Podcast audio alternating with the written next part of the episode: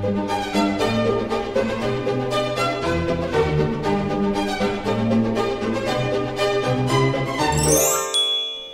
och välkomna till Kungligt. Med Jenny Alexandersson. Och Sara Eriksson. Frasande sidenklänningar, glittrande juveler, förstklassig underhållning och en fyra timmar lång lyxmiddag. Champagne i glasen och festglada gäster. Vi pratar såklart om Nobel, festernas fest och Sveriges och kungahusets största skyltfönster ut mot världen. Det är festen som alla vill gå på och som är en upplevelse för livet. Ja, och varje år så fylls ju Stadshuset i Stockholm med 1300 gäster ungefär, Nobelpristagare och kungligheter. Men i år så ser det ju tyvärr annorlunda ut på grund av coronapandemin. Och det här är faktiskt andra gången sedan starten 1901 som banketten ställs in. Det har som sagt var bara hänt en gång tidigare och det var i samband med kung Oscar den andra som avled två dagar innan Nobelbanketten skulle hållas. Och självklart så är det ju tråkigt att det inte blir något eh, riktigt firande i år. Men det är fullt förståeligt och därför så ska vi bjuda er lyssnare på ett avsnitt som har ett helt smörgåsbord av glitter, klänningar, diadem, dukning, blommor, historia och firande. Och vi kommer även prata om etikettsbrotten vi minns, kungligheternas favoritdiadem och de mest omtalade klänningarna. Och sen svarar vi också på era lyssnarfrågor och så hoppas vi att kunna ge lite pompa, ståt, glitter och glamour ända hem till era väggar. Ja men vi får göra så år, vi får helt enkelt leva på, på gamla minnen i år och eh, tänka tillbaka till alla festliga stunder. Men om vi backar bandet lite så kanske vi ska börja prata om varför egentligen Nobelpriset delas ut och varför den här banketten hölls, alltså håller varje, varje år. Det är verkligen en, ett väldigt festligt inslag som man ser fram emot varje år, eller hur Jenny? Mm. Och alla kanske inte känner igen historien bakom, men det var ju så att Alfred Nobel, han var ju en kemist och uppfinnare som levde i mitten på 1800-talet. Han uppfann ju till exempel dynamiten. Han tog patent på över 350 uppfinningar. Och när han närmade sig slutet av sitt liv, då var han en av Europas rikaste människor. Under sin sista tid i livet då kom han på idén att han skulle skapa ett vetenskapligt och kulturellt pris. Mm. Och den 27 november 1895, drygt ett år före hans död, så undertecknade han då sitt testamente som sedan öppnades ett par veckor efter hans död. Och där testamenterade han större delen av sin förmögenhet till en fond där han tyckte att det årligen skulle utdelas en prisbelöning och de som eh, under det förgångna året haft eh, och liksom gjort mänskligheten störst nytta. Och det blev ju då fem stycken tydliga kategorier. Det blev fysik, kemi, fysiologi eller medicin och litteratur och fred. Mm. Och det här fredspriset, det delas ju ut i Oslo. Alla de andra delas ut i, i Stockholm. Och det beror ju mycket på att när Alfred Nobel skrev sitt testamente, då var ju Sverige i en union med Norge. Så det kan ju vara en förklaring. En annan som också är ganska vanlig, eh, det är ju att eh, Nobel ansåg att norska politiker var lite mer engagerade i fredsfrågor än svenska politiker. Så det ja, kanske det... var någon mix av de där förklaringarna. Och det är en fråga vi aldrig får svar på, men vi har ändå två eventuella bra svar här som man, man återkommer till väldigt ofta. Och det är mm. därför vi också ser norska kungafamiljen närvara vid prisutdelningen i Oslo. Det är dock inte lika festligt, eller hur? Nej, det är ju lite mer nedzonat och där är det ju faktiskt mer bara fokus på själva prisutdelningen. De har ju inte mm. den här mm. festliga banketten som man ser däremot, i Stockholm. Så, ja, men däremot så bjuder de ju ibland in lite Hollywoodstjärnor och eh, andra kändisar. Så det är ju lite glamour på det viset. Men, men det går inte att mäta med eh, Nobelbanketten här. Nej, det gör det inte. Och eh, det första Nobelpriset det delades ut 1901 och den prisutdelningen skedde då i Musikaliska akademin på Bleiseholmstorg 8. Och eh, där delades priset ut eh, fram till år 1926 då Konserthuset invigdes och det är, sedan dess har man haft prisutdelningen i Konserthuset på Hötorget i Stockholm. Och den första banketten den hölls faktiskt i Vinterträdgården på Grand Hotel och det var ju flott kan jag tänka mig. Det är ju väldigt läckra lokaler även där. Mm. Och där hölls den då fram till 1923 och då kallade man också banketten för Nobelmiddagen. Och utöver det så har den även hållits på Svenska Akademin och i Gyllene salen i Stadshuset. Mm. Och idag så delas ju priserna ut i Konserthuset och då närvarar ju kungafamiljen för det är ju kungen som delar ut priset. Och eh, då får man en Nobelmedalj och så får man ett personligt handmålat diplom så det är väldigt, väldigt fint. Mm. Och pristagarna de får ju såklart repetera det här innan den stora dagen. Men då är ju inte kungen på plats såklart. Nej. Och eh, efter att eh, man då har delat ut Nobelpriset då far alla gäster, pristagare och kungligheter vidare till Stadshuset på Kungsholmen i Stockholm. Faktiskt bara några kvarter från där jag bor. Och där har man, där har man faktiskt nu det här året gjort otroligt snygga ljuskonstverk. Så har man Aha. vägarna förbi Kungsholmen så gå och titta på fasaden till Stadshuset. Det är otroligt vackert. Är det som det, en ljusshow eller vad är det de har gjort för någonting? Ja, de, alltså de projicerar bilder på väggarna på, på fasaden på Stadshuset. Och de gör det lite överallt i stan. Jag har sett vid andra, andra platser i stan också. Så det är ju upptakten till årets Nobelpris. Då har man väl för, försökt att hitta lösningar på hur man ändå ska kunna göra det lite härligt och eh, lysa upp stan helt enkelt. Det kan behövas. Mm. Och Stadshuset är ju, det är ju en jättespännande byggnad. Den invigdes ju 1923.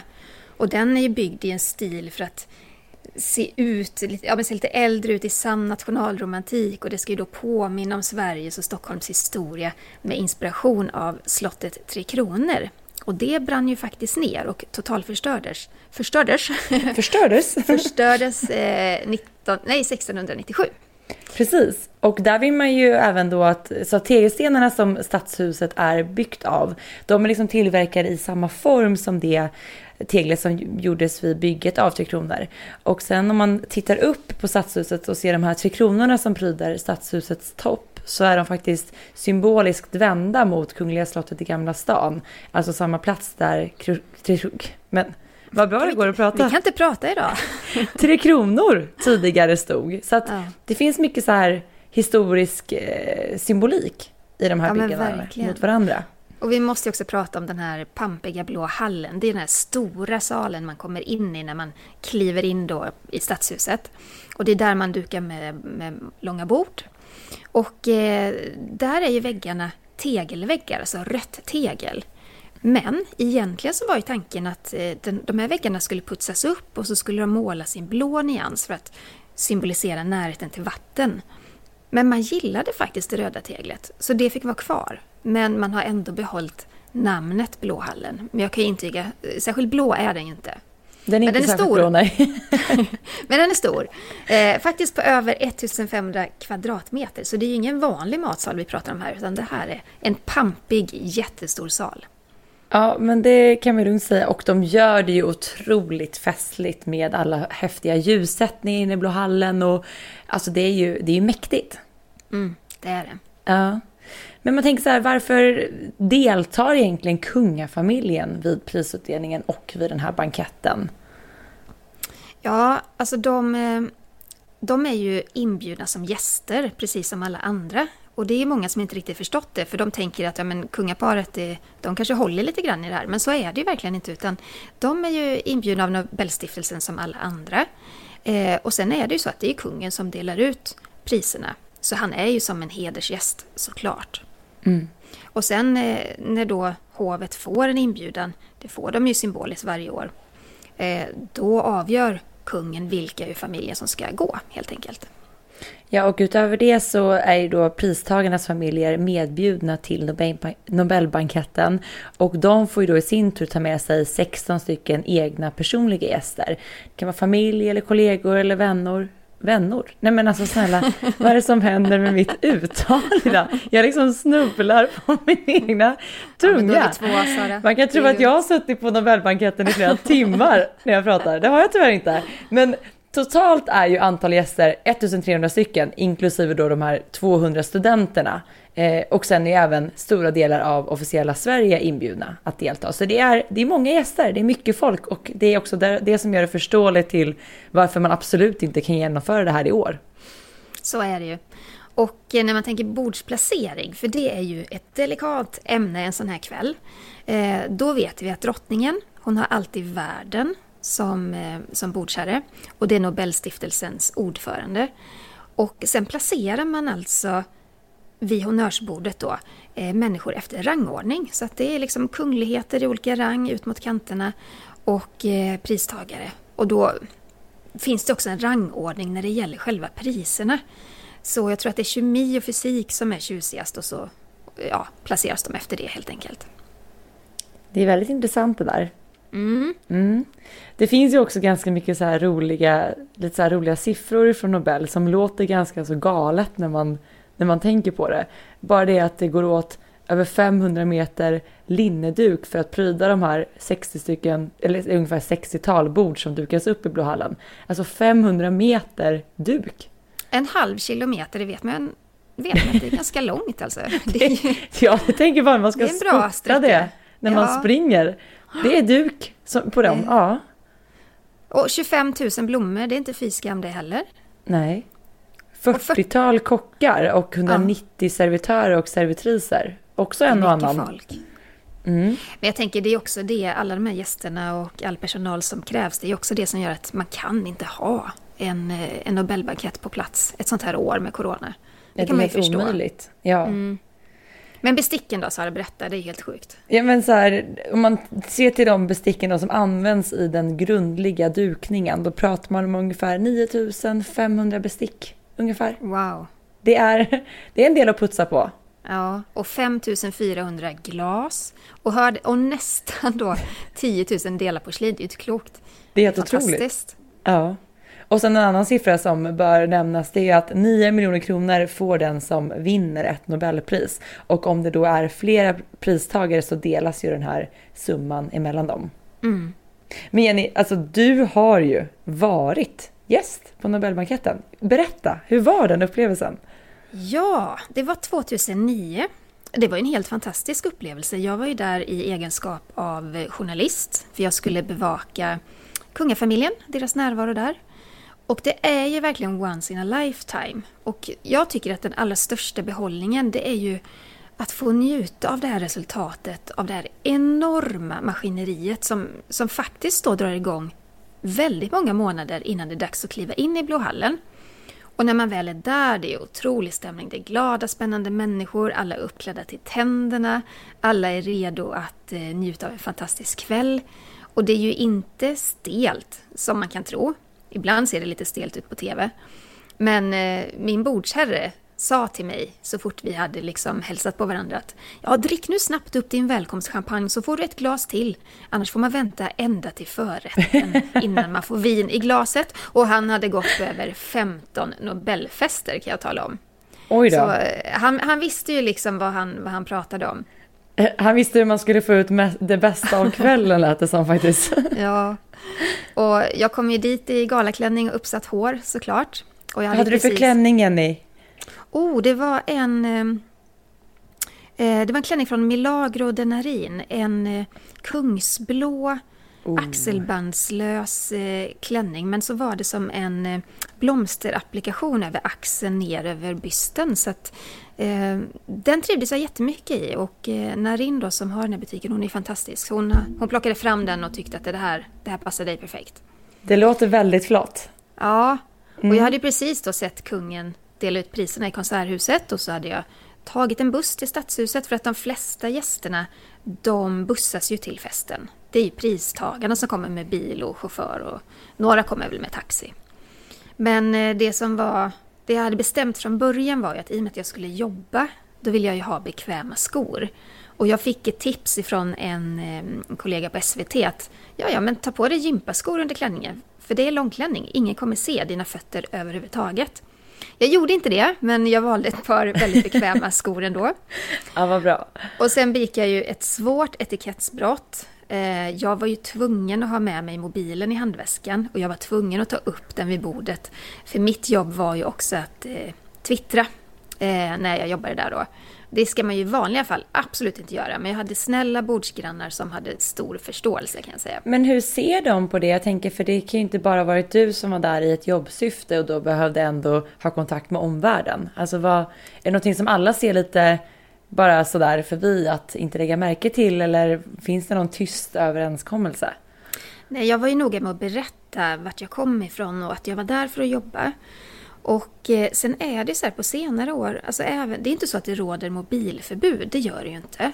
Och det är ju jättemånga som plockar upp sin mobil och tar bilder. Därför att det här är ju en gigantisk sak man gör kanske bara en gång i livet. Mm. Så det är klart att folk vill föreviga de här ögonblicken. Men man är också ganska försiktig med det. Så. Eh, och jag var ju där, ja det är ju tio år sedan, elva år sedan. Så att eh, då var man kanske ännu lite mer försiktig med mobiltelefoner, skulle jag tro. Mm, jag förstår. Men sen är det många, det är många sådana problem som man funderar över innan. Om jag blir kissnödig, vad ska jag göra? ja, vad gör man då? För det är en fyra timmar lång middag. Det är lång tid att sitta still när man dricker vin och vatten och, och sådär. Eh, och, då säger ju etiketten att man lämnar inte bordet under middagen. Men samtidigt är det så, om nöden kallar så måste man. Sen är det så att de som sitter vid det långa honnörsbordet, de är hela tiden bevakade av filmkameror och eh, direktsänd TV. De reser sig inte, väldigt, väldigt sällan. Eh, men vid borden runt omkring och speciellt de borden som kanske är lite utanför TVs zon liksom. Jo, det smögs det ju iväg folk hela tiden, det gjorde det Ja, var satt du liksom om man tänker Blå hallen? Eh, jag satt eh, inte mot trappan till, eh, utan mer bakåt i hallen. Och kanske tre bord ifrån honnörsbordet. Så jag kunde ju se dem hela tiden. Sen satt jag med ryggen emot. Så jag fick ju vända mig om och kika lite när jag behövde. Men, Smygkolla lite. smygkolla lite. Man skulle haft en sån här liten kikare eller någonting. Det, jag såg faktiskt att det var några som hade det. Nej? Jag säga.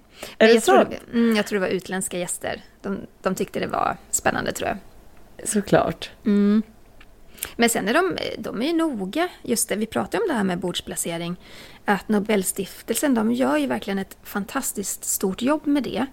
Eh, man ska ju helst prata samma språk, kanske dela lite intressen. Eh, och vid mitt bord så var det, det var akademiledamöter och så var det gäster från olika stiftelser och företag, så det var ju superintressant sällskap. Det var ju så roligt. Men kände du att du ändå hann socialisera dig mycket med dina bordsgrannar eller var du väldigt inne i jobbet eller fann du någon bra balans där? Nej, alltså jag skulle säga att 80 procent ändå var trevligt sällskap. Och sen däremellan fick jag ju försöka så här twittra eller göra anteckningar och sådär för att eh, det, det, är ju en väldigt rolig middag. Och eh, när man hamnar då bland så intressanta och spännande människor. Jag försökte hitta en balans men jag, det vägde ju över det här eh, eh mötena ändå liksom och samtalsämnena och så. Det, det var supertrevligt. Det var Häftigt. Det. Så kul mm. att höra om, om din upplevelse. Det är en sak att se det på TV, men du har ju varit där live, på riktigt. Ja, ja det var härligt. Sen var det någon som, eh, någon som berättade att det är jättevanligt att eh, folk stjäl souvenirer Va? Nobelfesten. Och det kan man ju, det kan man ju tycka är lite hemskt. Men ja. det de brukar stjäla ofta då är tydligen en kaffesked. så när kaffet då liksom serveras så är det många som, och kanske är lite, man är lite på lyset efter alla de här glas vinen och sådär, eh, så smyger de ner någon kaffesked eller någonting i, i väskan eller fickan. Men eh, det gjorde inte jag kan jag säga. Men de var ju smarta också eh, Nobelstiftelsen, de hade ju då sett till att det fanns små souvenirer på bordet och det var jättevackra chokladmedaljer i mm. guldfärgat papper. Så det var, då kunde man ju ta en sån. Så. Allt för att så behålla bestickuppsättningen från Gänse lite längre. ja men precis. Men Sara, vi måste prata om alla de här blommorna och dukningarna. Det är ju så härligt. Ja, men Berätta. Blommorna i sig är ju en stor show och en upplevelse faktiskt på Nobel. Det, man ska inte glömma det. Det, är ett, det blir verkligen ett helhetskoncept. Det är ju så mycket man ser fram emot med Nobel och banketten. Det handlar inte bara om vilka diadem kungligheterna ska välja att bära, utan det handlar ju mycket om vad är det för tema, vad är det för blommor vi kommer se. Det är ett otroligt, otroligt hantverk. Mm. Eh, och förutom de här vackra glasen och porslinet som, som smyckas i den här blåhallen så det är alltså, vi pratar tusentals blommor importerade från Sanremo i Italien. För där bodde ju Alfred Nobel fram till sin död, alltså sin sista tid i livet, den 10 december 1896. Och det är då regionerna eh, Lig Ligu, Liguira och Sanremo och handelskammaren Riviera de eh, Ligur, Liguria Italienskan är på tippetopp här. Härligt. Som varje år donerar då blommor för att smycka Konserthuset som också är väldigt vackert med blommor och Stadshuset. Och det blir ju på så sätt en hyllning till Alfred Nobel. Och det här har man gjort sedan 1905 och varje år så levereras ju de här blommorna i, som boxar där de liksom är färdigsnittade och står i vatten och det är ju alltså enorma mängder blommor. Man ska nästan vilja vara med och se bara hur den här blomsterleveransen ser ut och hur den går till. Ja men verkligen, det måste ju komma busslast. Ja. Busslaster med, med blommor. Verkligen. Och jag som är en sån sann porslinsnörd, som jag kanske råkat sagt här i podden, du vet vad jag brukar göra på Ja helgerna, då. sitter bara och budar hem på porslin. Jag tycker också det är så intressant det här vad maten serveras på. Och där kommer ju porslinet från eh, Rörstrand och Gustavsberg och eh, porslinet har ju olika färger på kanterna. Och det symboliserar faktiskt årsti- årstiderna, kontinenterna och de främsta Nobelprisen.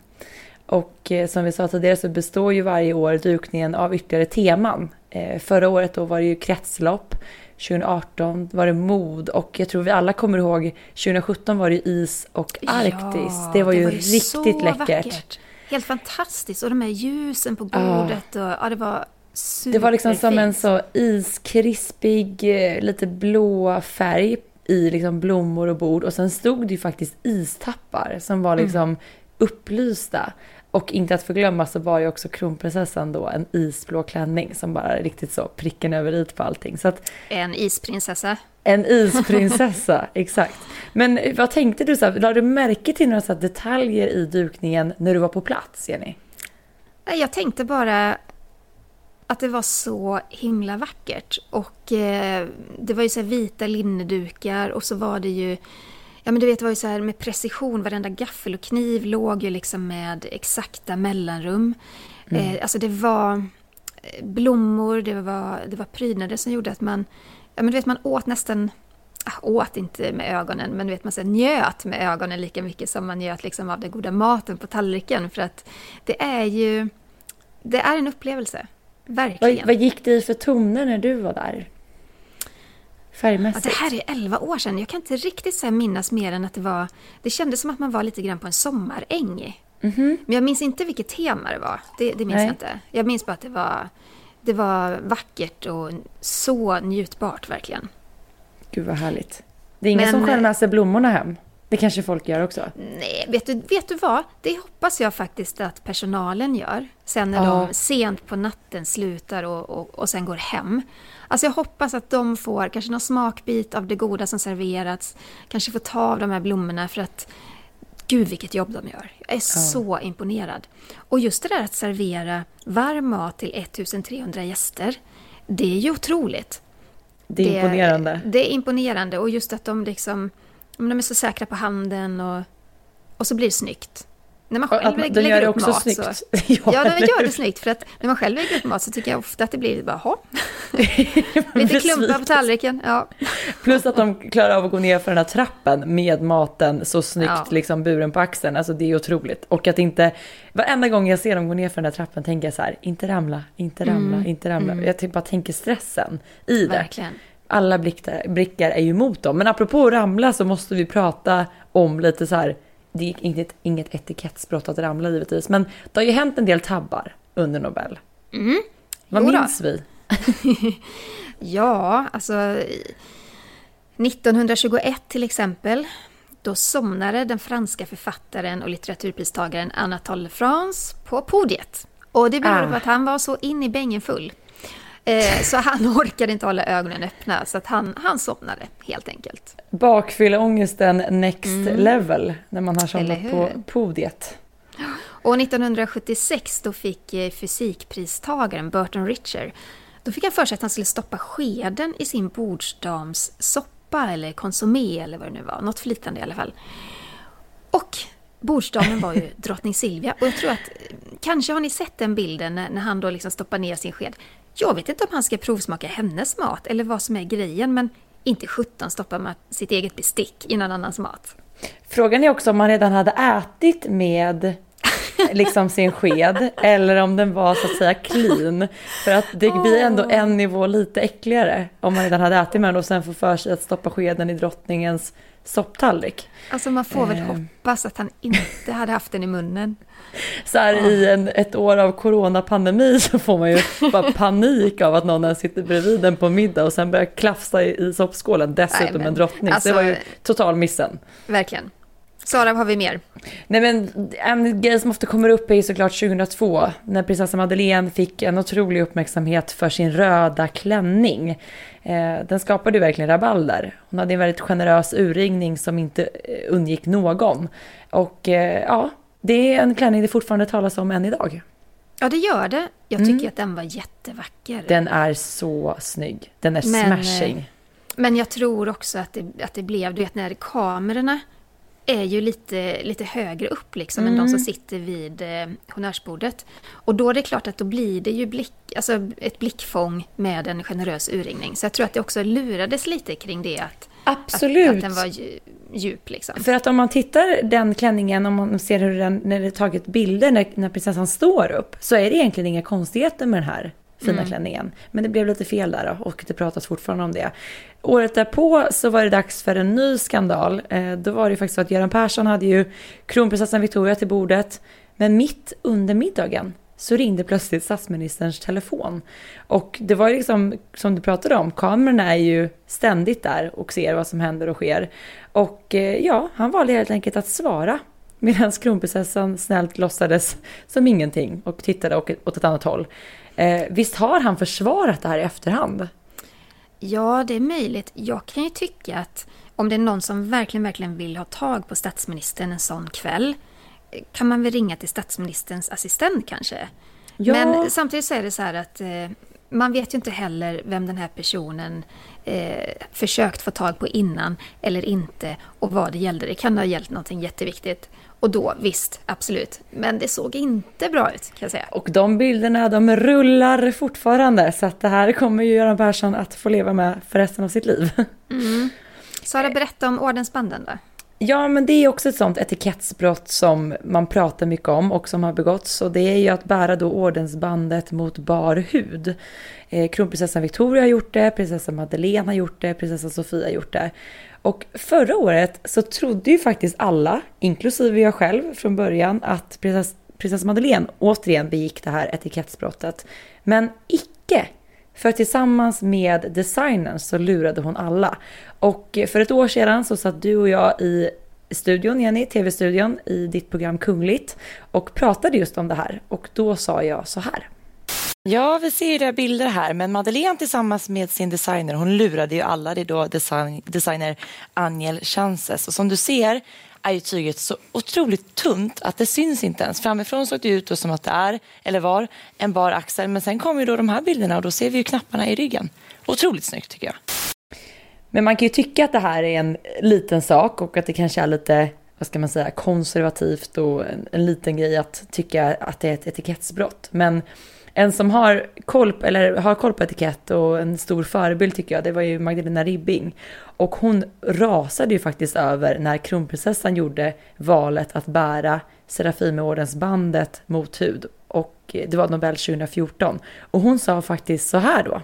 Vi ser här att um, kronprinsessan har gjort fel. Hon har nämligen ordens, Serafimerordensbandet på bar hud. Det ska man inte ha egentligen. Nej. Kanske hon har glömt just idag. Mm. Man ska ha tyg under sitt ordensband, inte mot huden direkt. Hon kanske har ett axelband där, det vet inte jag. Ja, men ribbing kan, ska man absolut eh, ta på allvar. Det är så... Det är sorgligt att hon inte är med oss längre. Det, det är jättesorgligt för hon var, hon var fantastisk. Det var men, verkligen. Jag tänker också i och med att de kungliga damerna har brutit mot den här etikettsregeln så många gånger, då kanske det inte längre är en etikettsregel. Nej. Det kanske är så att de har gjort om det själva helt enkelt. Ja, i alla fall i det sällskapet. Jag tänker att det står säkert i de här bestämmelserna kring Serafimerorden att det inte ska bäras mot bar hud. Men när tillräckligt många faktiskt ändå gör det mm. så kanske man inte ska se det som något jätteallvarligt etikettsbrott. Men man kan ju inte riktigt prata om Nobelbankett utan att prata om galastasser, klänningar och glittrande diadem. Eller hur Jenny? Mm, nej, men klänningarna är ju fantastiska. Absolut, det ska vara fokus på pristagarna, men jag vet att vi är så många som sitter framför tvn och följer det här för att man njuter av sidenfras och eh, guldlamé. Så är det faktiskt.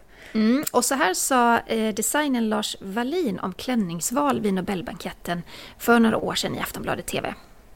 Jag tror man har lite olika input där, men jag personligen känner att det är, det är ju galornas gala och mm. det är en, väldigt pampig fest med en väldigt stark kunglig närvaro. Så jag tycker det ska finnas en, en värdighet och en eh, respekt också för sällskapet som man är där med, alla nobelpristagare. Och, eh, så jag tycker att man ska tänka lite konservativare, kanske inte gå på de högsta slitsarna, de djupaste urringningarna, utan försöka hålla en, en eh, tidlös och, och kvinnlig men eh, lite striktare mm. form tycker mm. jag.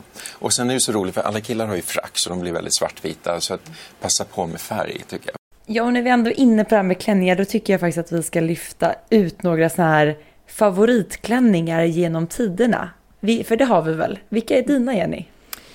Ja, ja men det här är spännande. Mm, om jag ska välja att prata om kronprinsessan först och främst så sa jag så här vad gäller hennes klänning från förra året. De kungliga damerna hade storsatsat i år. Det var starka färger, det var järva snitt och modeller. Många pratade ju om kronprinsessans svartvita klänning. Och det rådde ju ganska delade meningar om den. Mm. Den är skapad av Selan Versailles och eh, den var voluminös och en bar axel och väldigt mycket tyg i kjolen. Den fick 5 plus på Aftonbladet, det är högsta betyg. Men när man följde det här på sociala medier igår mm. så var det också väldigt mycket kritik mot klänningen.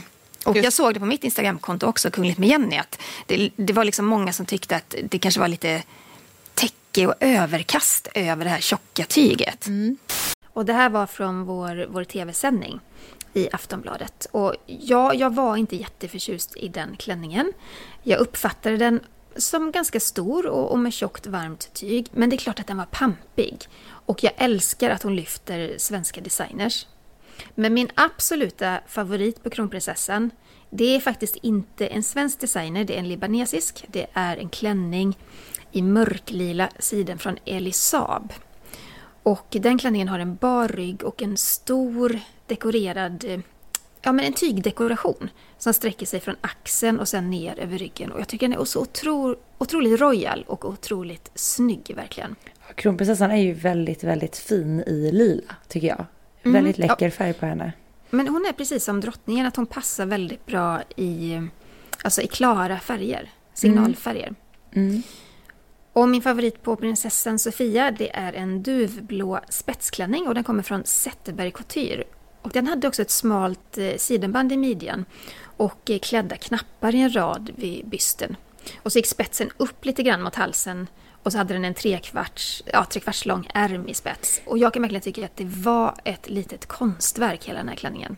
Det var lite så här Grace Kelly över den. Mm, det var lite det. så romantiskt med spets och ja, den var väldigt läcker. Jag håller med men ändå, dig. Men ändå elegant och liksom sammanhållen på något vis.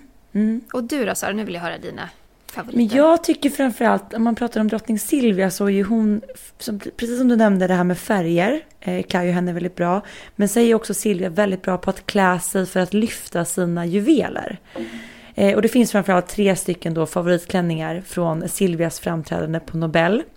Eh, 1979 så bar Silvia en turkosblå klänning som bestod av fyra lager eh, chiffongtyg och den här klänningen har jag ju faktiskt hoppats och tror lite fortfarande på att vi någon gång kanske kan se prinsessan Sofia bära. För jag tror att den skulle passa henne väldigt, väldigt bra. Mm. Jag hade hoppats på det förra året när det ryktades om någonting turkost, men icke. Eh, 1985 så bar drottningen en väldigt gul, pampig klänning skapad av Jörgen Bender med eh, ett väldigt dekorativt eh, blommönster.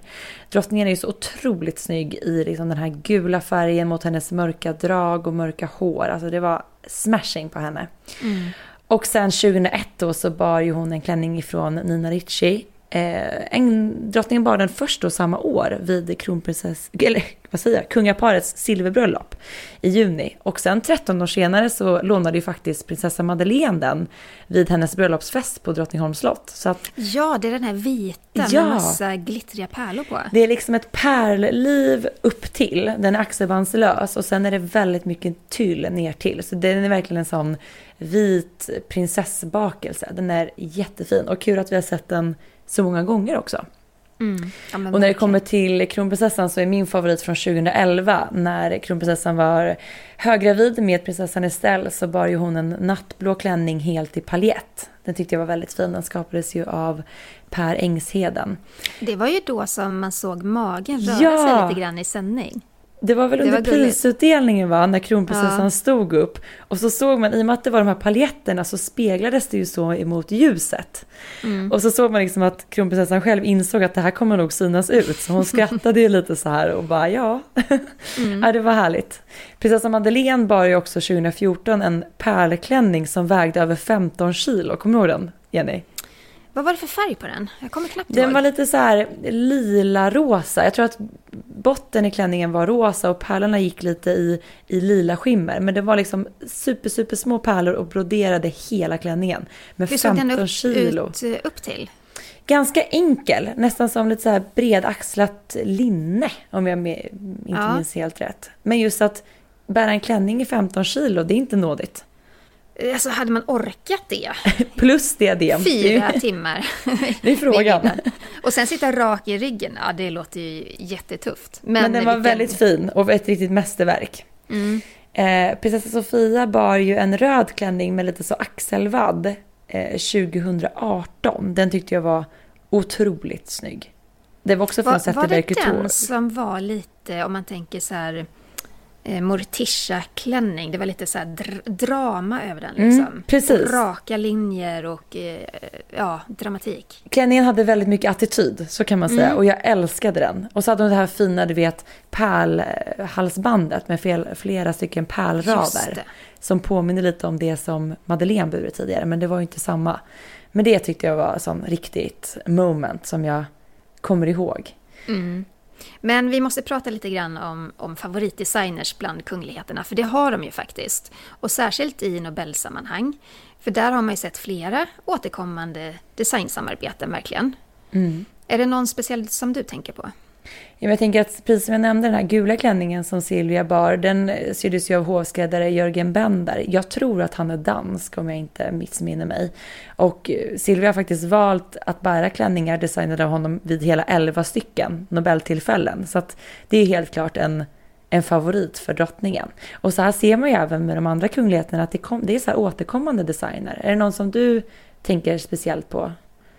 Och när det gäller kronprinsessan så har ju hon också flera favoriter. Göran Alfredsson, Lars Wallin har gjort många klänningar. Per Engsheden som ju även gjorde hennes brudklänning. Ellie Saab från Libanon och Jennifer Blom. Och det är ju jättespännande det här att hon också återanvänt då en av drottningens klänningar. Det, det går Vilken ju hand i hand med hennes miljö. Ja, visst.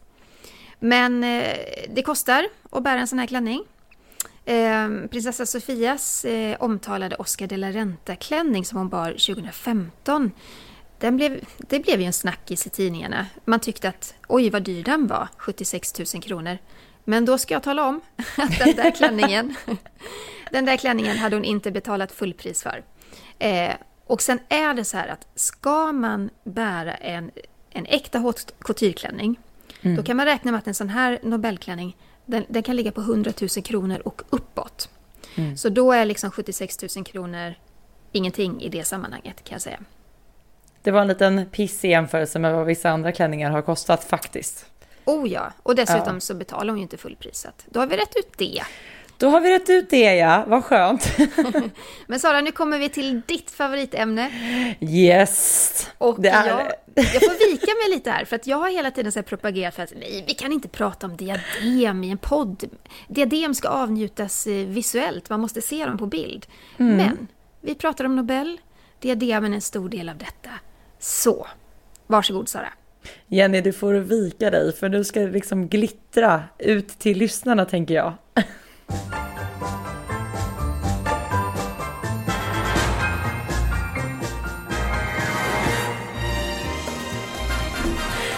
Om vi tänker så här, drottning Silvia då, hon har ju två väldigt tydliga Nobelfavoriter när det kommer till diadem.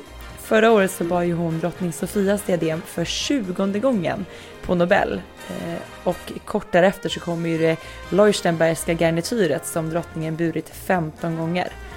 Och eh, drottning Sofias diadem som sagt, det är ju ett av Silvias absoluta favoritdiadem. Hon bar ju det vid hennes allra första Nobelframträdande 1976. Och hon har ju även valt att bära det här diademet vid andra stora tillfällen, till exempel prinsessa Madeleines bröllop 2013. Och det här diademet det kom till Sverige med drottning Sofia via giftermålet då med Oscar II. Och det är ju så pampigt som du säger Annie, det är ju svårt när man inte har bilder, men det är ju solfjäderformat från början. Och det var liksom en juvelkarm som omarbetades i slutet av 1800-talet till det här diademet. Och eh, som sagt, drottningen bar det senast vid förra årets bankett och jag tycker det är väldigt majestätiskt. Och det som är spännande med det diademet är ju att det är faktiskt ett av få diadem i den kungliga samlingen som man kan säga är en tiara.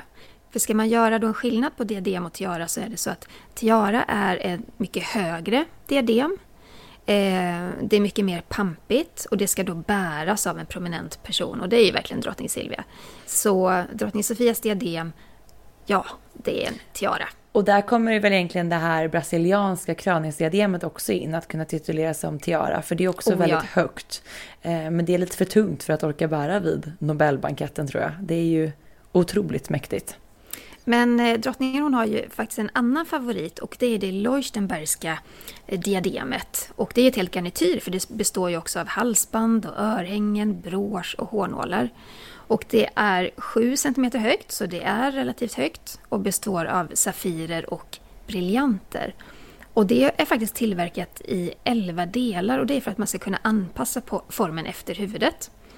Och det tillhörde från början Augusta Amalia av Leuchtenberg och ägs idag av Bernadotteska familjestiftelsen. Det finns en intressant eh, kommentar som drottning Silvia berättade i det här eh, SVT-serie Kungliga smycken. Där berättar hon just att när hon bar drottning Sofias diadem vid den första banketten så håller hon nästan på att smi alltså svimma av smärtan emot huvudet för att det gjorde så ont. Det nästan så här åkte in i huvudet har de beskrivit det som. Aj, och det var efter den banketten som man kom på att man då gjorde om liksom underkanten i diademen och klädde dem med tyg för att skapa en liksom dämpning i trycket mot huvudet. Och det efter, låter ju klokt. Det låter klokt och efter det då så har drottningen använt diademet väldigt flitigt efter att det blev mer bekvämt. Mm. När man tittar på kronprinsessan, hennes första Nobelbankett 1995, eh, då var ju hon eh, ett ganska litet diadem. Eh, och det var ett som hon hade fått i 18-årsgåva och det har vi inte sett så jättemycket efter det. Men eh, hennes favorit just nu, efter alla de här Nobelbanketter som hon har varit med på, eh, det är fyrknappsdiademet, Karl Johan-diademet, akvamarindiademet och prinsessan Sibyllas diadem. Men favoriten är såklart, och det är verkligen hennes diadem, stråldiademet. Det pampiga, vackra med vassa strålar som, som leder liksom från basen och uppåt. Jättesnyggt. Det, det är väldigt fint. Och det bar mm. hon ju faktiskt förra året också till den här stora klänningen. Det passade väldigt bra. Mm. Eh, prinsessa Madeleine hon gjorde sin Nobeldebut 2000 i en guldig sidenklänning, den minns man väldigt väl. Eh, och bar då också sitt privata diadem som hon fick i 18-årsgåva. Det är också ett mindre med en liten akvamarin fram till och det har vi inte heller sett jättemycket men ändå lite mer än vad vi har sett kronprinsessans första diadem. Mm. Eh, och prinsessa Madeleine hon har ju ett tydligt favoritdiadem och det ser vi inte bara i Nobelsammanhang utan det är ju det här stråldiademet som hon har fått av eh, mamma Silvia och som hon faktiskt bar vid sitt bröllop. Hon har burit det vid, jag tror sju Nobelbanketter så att det är ju en väldigt tydlig favorit ifrån prinsessa Madeleines sida. Mm. Och prinsessan Sofia hon har ju inte varit med vid riktigt lika många eh, Nobelfester. Eh, debuten var 2014 för då var prinsparet eh, nyförlovade. Och då bar hon inte diadem. Men eh, efter då bröllopet 2015 då har hon burit sitt privata diadem som man kallar det. Och det är ju ett diadem hon fick i gåva av kungaparet när hon gifte sig. Och det kan man byta ut stenarna på. Så att det har hänt att hon bytt, bytt ut de här smaragderna som är då egentligen original modellen mot pärlor och även mot eh, turkoser. Och sen såg vi också att hon fick låna det här lilla ståldiademet en gång. Och det bar hon ihop med en smaragdgrön klänning från eh, House of Dagmar. Och det passade den klänningen väldigt bra. Det var ju lite så Game of Thrones över den klänningen. Verkligen! Och då var det ju bättre med det här liksom stålaktiga diademet då. Men rent färgmässigt hade det ju varit snyggt med hennes egna diadem. Och jag tänker mm. smaragderna mot den här gröna klänningen. Faktiskt. Mm. Ja men verkligen. Efter fyra timmars middag och underhållning så är det ju läge att sträcka på benen. Kungen bryter ju då taffen och det är alltså kungafamiljen som först lämnar bordet och då tar trappan upp mot eh, en våning till salen där det är dans. För det är ju faktiskt inte så att det är inte bara diademen som glittrar utan den här gyllene salen är ju också glittrande i sig. Ja men det är den verkligen. Och eh, när kungafamiljen kommer en trappa upp då placerar de sig i prinsens galleri för att de dansar nämligen inte på Nobel. Dels vill de ju ge pristagarna uppmärksamhet och de får ju chans att prata, småprata lite med pristagarna som såklart är mycket mer lättade och avslappnade när hela den här prisceremonin är över och den långa middagen är över. För nu är det ju fest. Och alla tal! Mm. Ja. Och eh, sen dansar ju inte de heller för att till exempel kungen, om han ska dansa med en dam, ja då förväntas han ju dansa med samtliga damer. Så att det, då hade han fått göra hela natten lång, så att det avstår de helt enkelt. Det går inte. Mm. Men så här, varför, eller så här, vad betyder egentligen Nobel för Sverige och för kungafamiljen? Det är en ändå väldigt så internationell stor höjdpunkt varje år.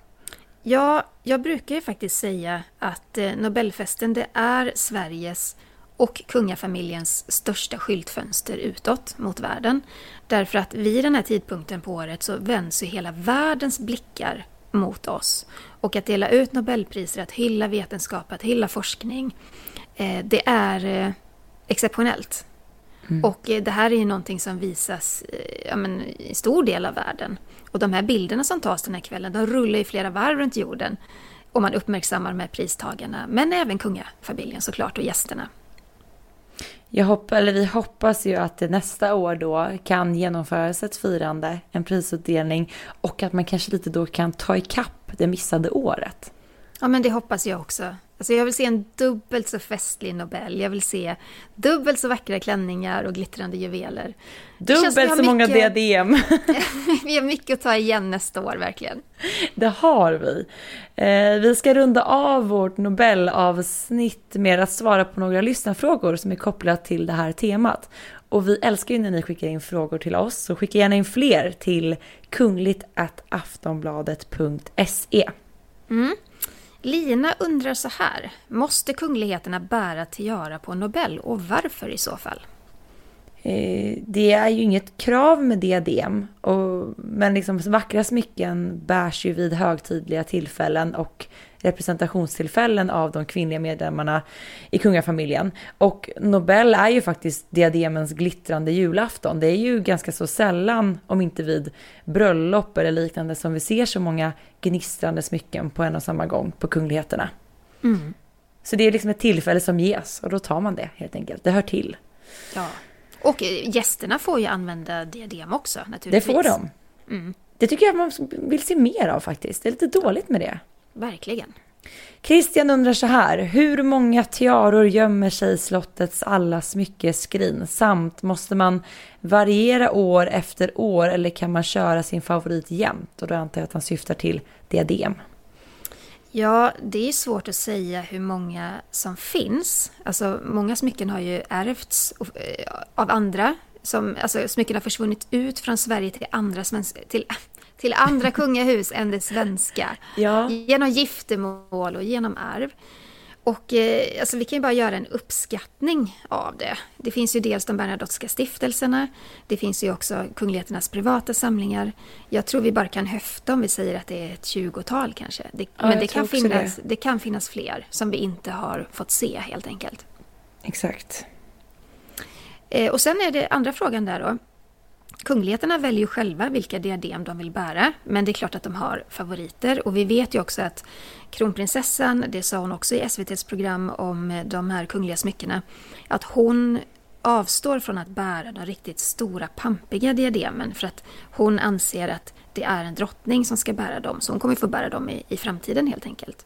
Tyckte hon sa så fint där, för hon sa så här, de smyckena är inte för mig än. Och mm. syftade mm. till då att så här, de bär man bara som Sveriges drottning. Ja. Eh, så att det är tydligt. Men sen ska ju smyckena passa ihop med kläder och, och, sammanhang och de ska vara bekväma och då har man ju, då har man ju sina favoriter, helt klart. Så är det. Vi tar nästa fråga från Stina och hon undrar, jag läste att eh, tiaran som prinsessan Sofia hade förra Nobel, det var samma som hon hade på sitt bröllop, men att hon tagit bort vissa delar. Hur funkar det och är det vanligt att göra så på sina dyrgripar? Ja men det stämmer ju, precis som du berättade tidigare så det här diademet fick ju prinsessan Sofia av kungaparet i bröllopsgåva 2015 och hon bar det vid sitt bröllop. Och ursprungligen så består ju det av smaragder och briljanter. Men de här smaragderna kan då monteras bort och prinsessan har ju tidigare då monterat det med pärlor. Hon har även burit diademet helt utan någonting. Eh, och förra året så valde hon då att montera turkoser på prinsessans diadem. Och det är ju faktiskt väldigt många smycken i den kungliga samlingen som går att monteras om till både halsband, man kan göra om en brosch till örhängen, till hårsmycke. Så att Smyckena fyller oftast fler funktioner än en. Så det är faktiskt ganska så vanligt att man monterar dem till för specifikt tillfälle. Mm. Spännande tycker jag. Mm, väldigt. Hörni kära lyssnare, tack för att ni har lyssnat idag på vårt eh, glittrande, sprakande Nobelavsnitt. Glöm inte att eh, prenumerera på podden, det är bara att trycka på den lilla knappen.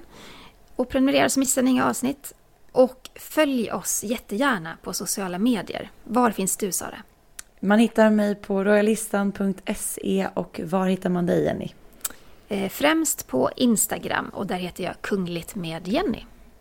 Tusen tack för att ni har lyssnat. Ha nu en superfin helg och försök kanske att göra det lite mer festligt hemma. Man får liksom göra det man kan just nu. ha det bra. Hej då! Hej då!